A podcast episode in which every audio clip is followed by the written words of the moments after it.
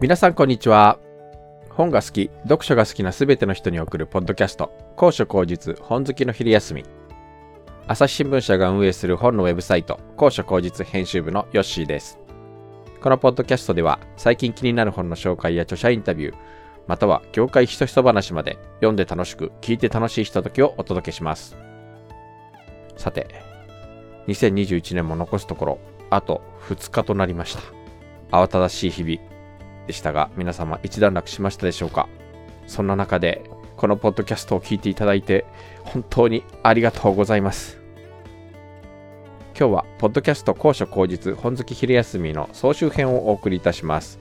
えー、2021年の9月に始まりましたこのポッドキャストなんですけれども、おかげさまで本当にたくさんの方々に聞いていただけるようになりました。もう聞いてくださってる皆様本当にありがとうございます。ありがたいことにですね、あの、Spotify とか Apple とか、そういったあの、プラットフォームからも押してもらいまして、目指すところに置いていただきました。そんなわけで、先週までに14本を配信しているんですけれども、その中から特に反響の大きかった4本を選んでダイジェストで紹介したいと思います。まずは記念すべき初回、滝沢カレンさんをゲストにお迎えした時のトークです。カレンの台所っていうあの話題の本がレシピ本大賞に輝いたので、ちょうどそのタイミングで出ていただいたんですけれども、本の作りとかですね、物語性というところにあの滝沢カレンさんご本人が強いこだわりを持っていたところがすごくよくわかるインタビューでした。その一部をお聞きください。あの写真も綺麗なんですけど、あのやっぱり独特の表現というか、生姜焼きが高校の学園祭に例えたりとか、はい、あの、はい、ロールキャベツが男女の出会いの話になってたりとか、はい、あの、こんな物語って、あの、いつも見ながら、これは真似できないなと思いながら見てましたけど、あの、こういうのってどうやって思いつくんですか？どうやって思いついてんだろう。もう私は一人っ子だったので、小さい時から、はい、あの、遊ぶものとか遊ぶ人がやっぱいなかったんですよね。兄弟いないじゃないですか。で、周りの友達もまだいなかった。小学校も入る前って友達もちょうどいなかったし、えー、そういう時にやっぱり、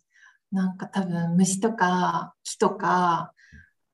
あの枝とかに感情をつけてよく遊んでたんですよ。おままごととか。はで、そういうことが本当に私は好きで、で、まあ、小学校入って友達ができても、なんか、家に帰れば一人っ子だし、そんな時にやっぱ話しかけてくれるのって虫とかしか、あと動物、犬飼ってたんで、動物とかしかいなくて、もうだから自分以外、っていうかこの地球上にあるものに何何か語りがあるんだろうなっていうのはちっちゃい頃からずっと思ってたので、それが大人になったってだけなんですよね。だから私、食材だけが話してると思ってないんで、洋服だなるほど。ああ、だからか。いや、あのー、これずっと読んでて、あのー、ほら、食器とか、あのー、食材とか、あの、調理器具だったりとか、はてまたあの台所とかだったり、そういうものが、あの、意思や感情を持つものみたいな感じにずっというふうに出てくるじゃないですか。この、ええこれなんかすごい絵本みたいだなっていうふうに思いながら。そう、絵本、絵本とかも、絵本、絵本が大好きで育ってきたので、私。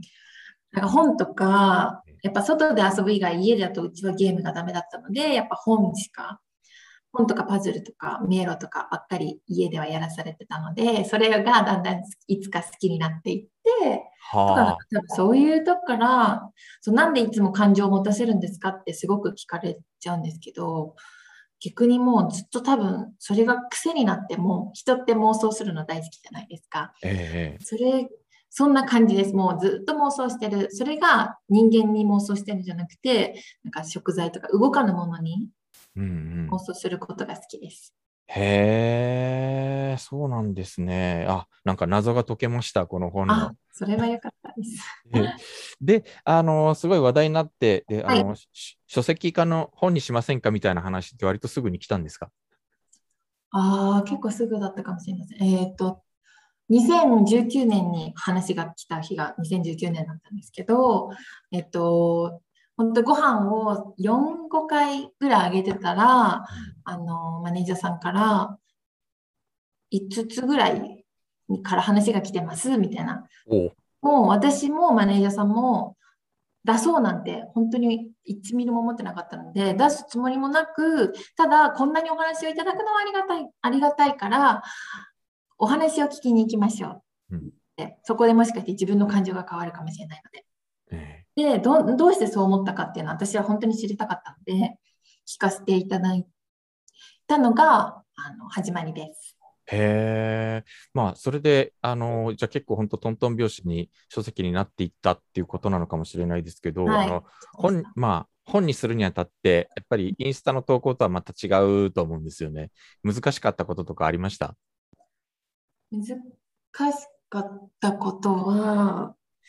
えー、もう全部初めてだったんですね、私。あのそういう料理の本を出すっていうのが。で、やっぱり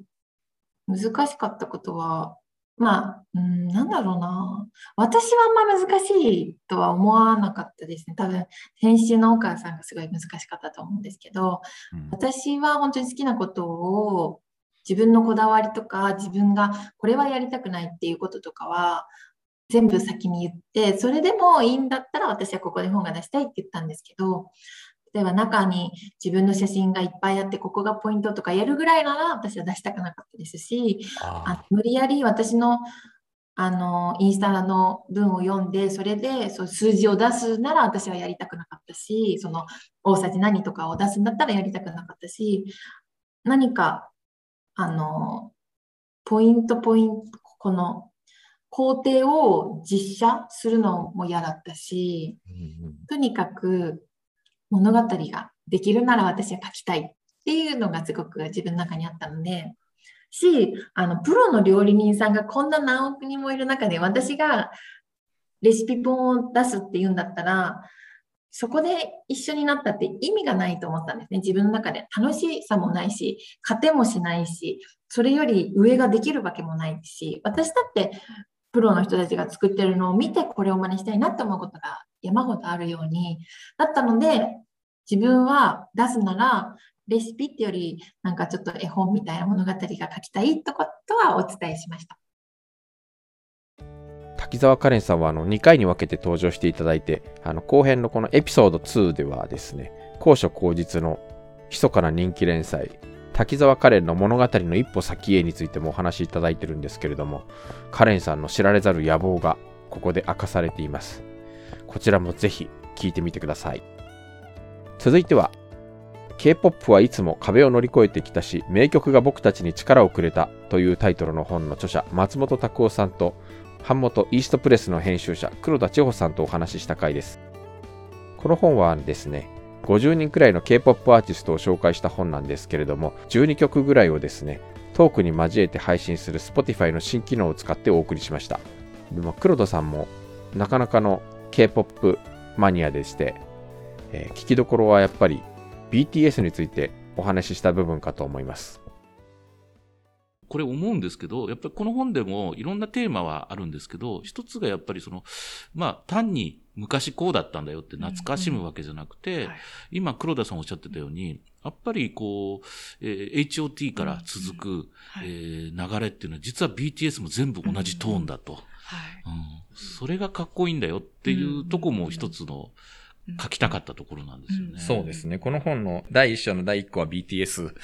ではあるんですけれども。そうですね。うん。BTS を一番最初に持ってきて、そこから一気にこう戻って HOT に行くっていうのはきっとだから そういう流れとして読んでほしいなっていう。はい、あ、もうまさにその通りです。はい、そうです。で、ここら辺はもう黒田さんとも話してて、うん、まあ、真っ先にじゃあ本の構成な、どうするって言った時にも黒田さんが、うん、BTS から始めたいって言って、うんはい、そこからたど、たぐっていくっていうかですね。うん。BTS についてこの本で紹介しているのは、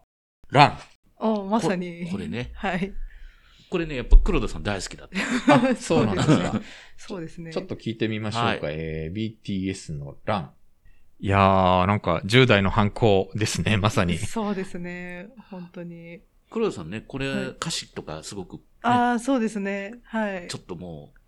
う、グッときたみたいな話してましたよね。そうですね。はい、うん。いやもうこの苦しそうなところ、やっぱり、まあ明るいだけじゃないので、人生は。暗いものの方が癒されるというか、ヒーリングになる、ヒーリングになることがあるのかなと思っていて、なんか BTS の歌謡年歌とかは特にそういう感じでかなり多くの人にグッと来てたんじゃないかなっていう抑圧された人にとって、まあそれがまさに HOT もそういうところでかなりグッと来られてたんじゃないかなって世代じゃないですけど、うん、思うところがありますね。この曲が2015年ですか？そうですね。ちょっと、はい、リアルタイムじゃないんですけど、えー、多分そう、はい。なんか今となってはね、もうなんかだいぶ 歌う曲もかなり方向が変わったような感じがするので。はい。まあ、ただ、音楽的なとこだけ切り取ってみると、やっぱり BTS ってここなんですよね。はあ、原点はね。で、ただ、あのー、裾野を広げたっていう言い方が合うんだろうと思うんですけど、やっぱりより広く BTS の魅力を分かりやすい形でっていうのは、やっぱりここ最近の英語曲、あれはやっぱり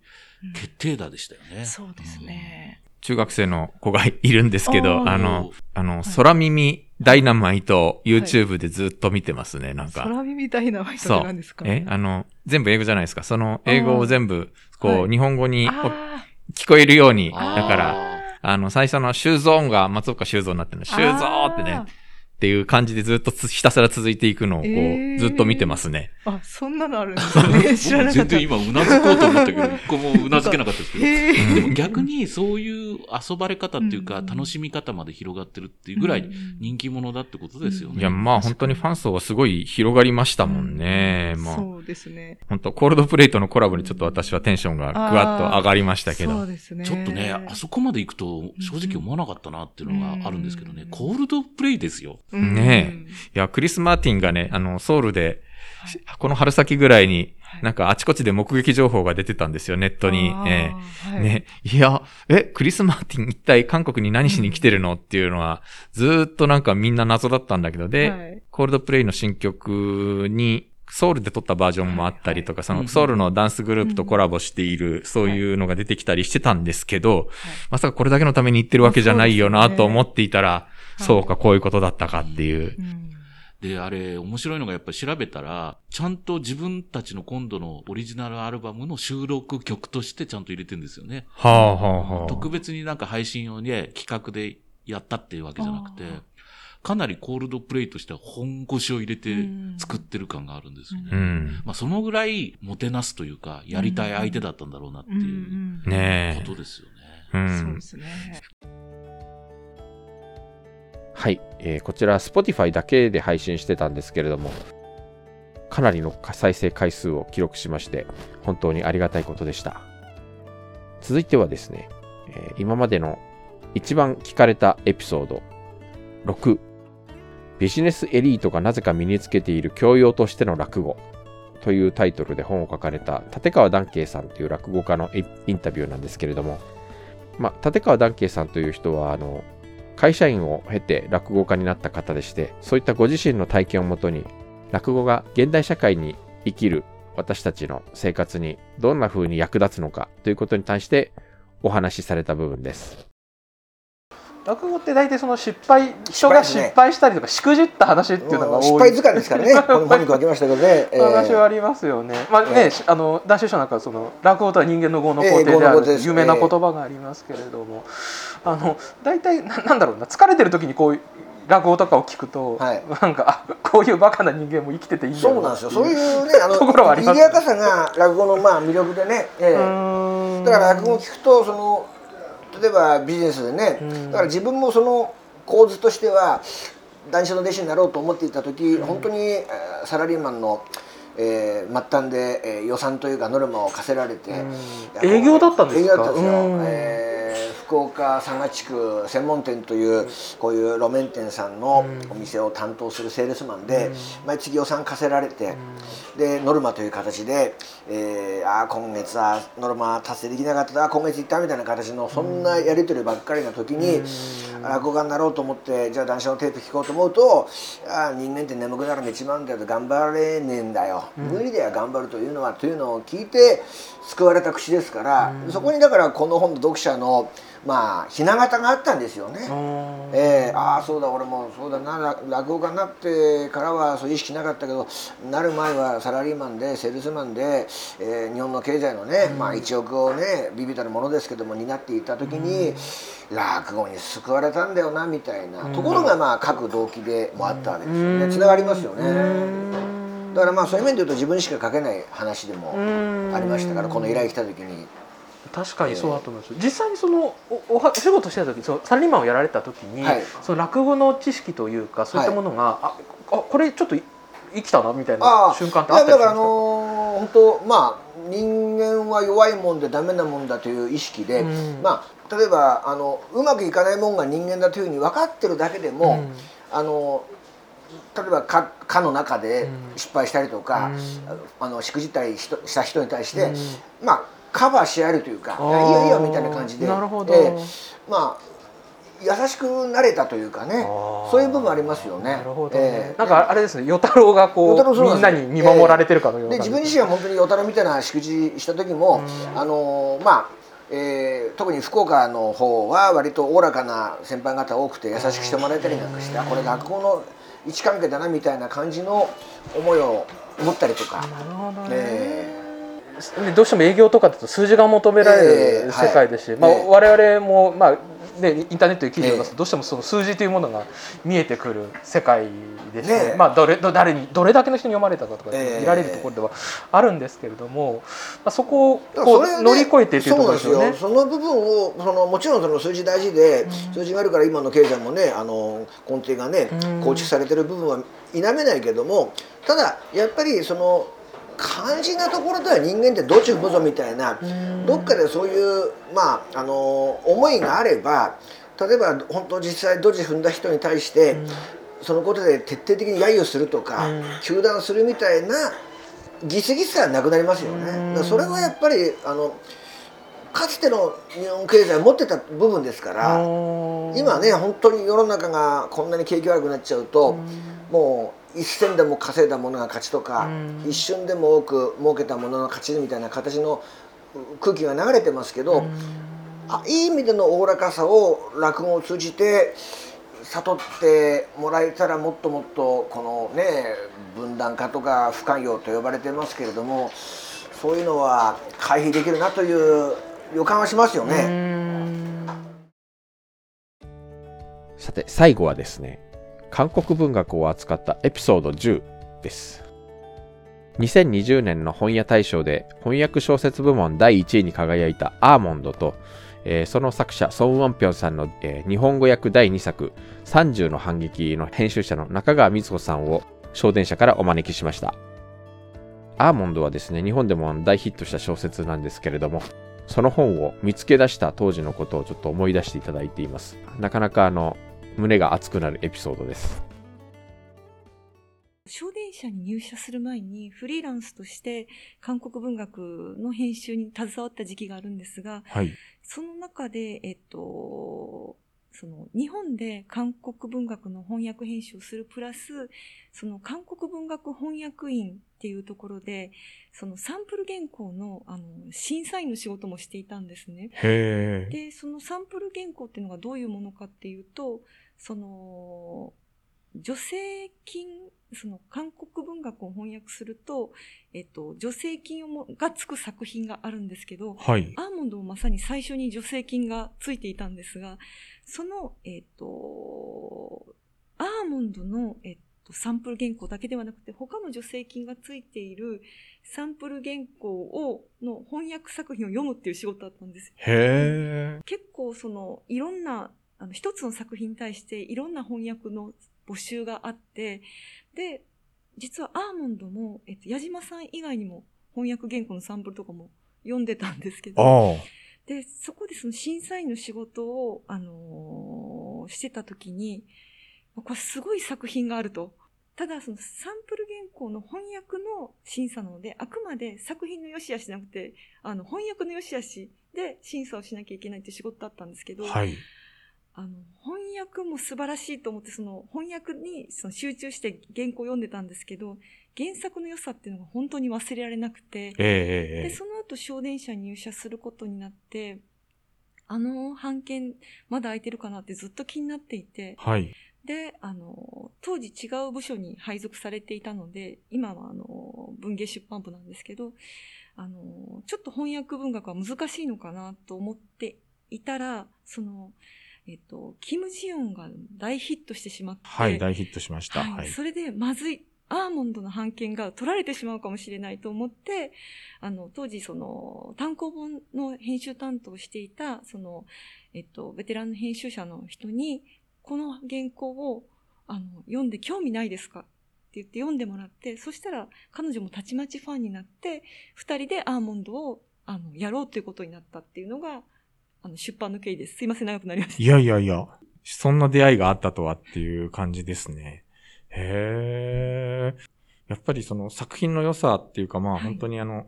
なんていうか、読み終わって爽やかな風が吹くような、なんかそんな感じの本ではありましたけれど、はい、あの、これだ、まあ日本でもね、あの、すごく話題になって、はい、その本屋大賞も賞を取ったりとか、そこまでのこうヒットになるっていうのはなんか予想してらっしゃいました、当時。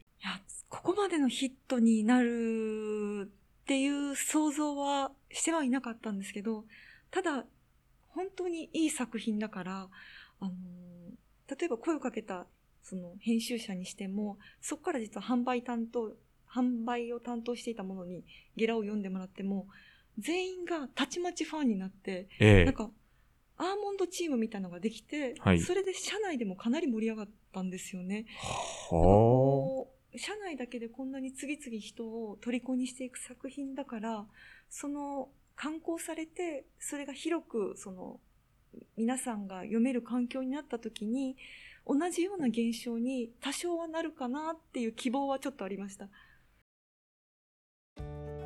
いかがでしたでしょうか？ぜひぜひ今まで聞き逃していた過去のエピソードなんかもこの機会に掘り出してもう一度聞いてみていただければと思います。さて、高所高実本好きの昼休みは来年1月6日からまた配信いたします。年明けはですね、2回にわたりまして BL 特集をお送りいたします。えっ、ー、と、年内に収録してあるんですけれども、これ、配信して大丈夫なんだろうかという、ちょっとそんな感じの中身でもありますけれども、BL お好きでない方こそ、ぜひ聞いていただきたい内容になってます。とてもあの、勉強になりますんで、ぜひぜひご期待ください。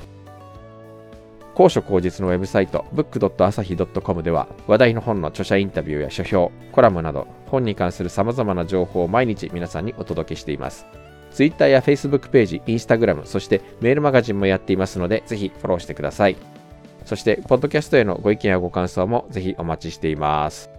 それでは皆様、良いお年をお迎えください。さようなら。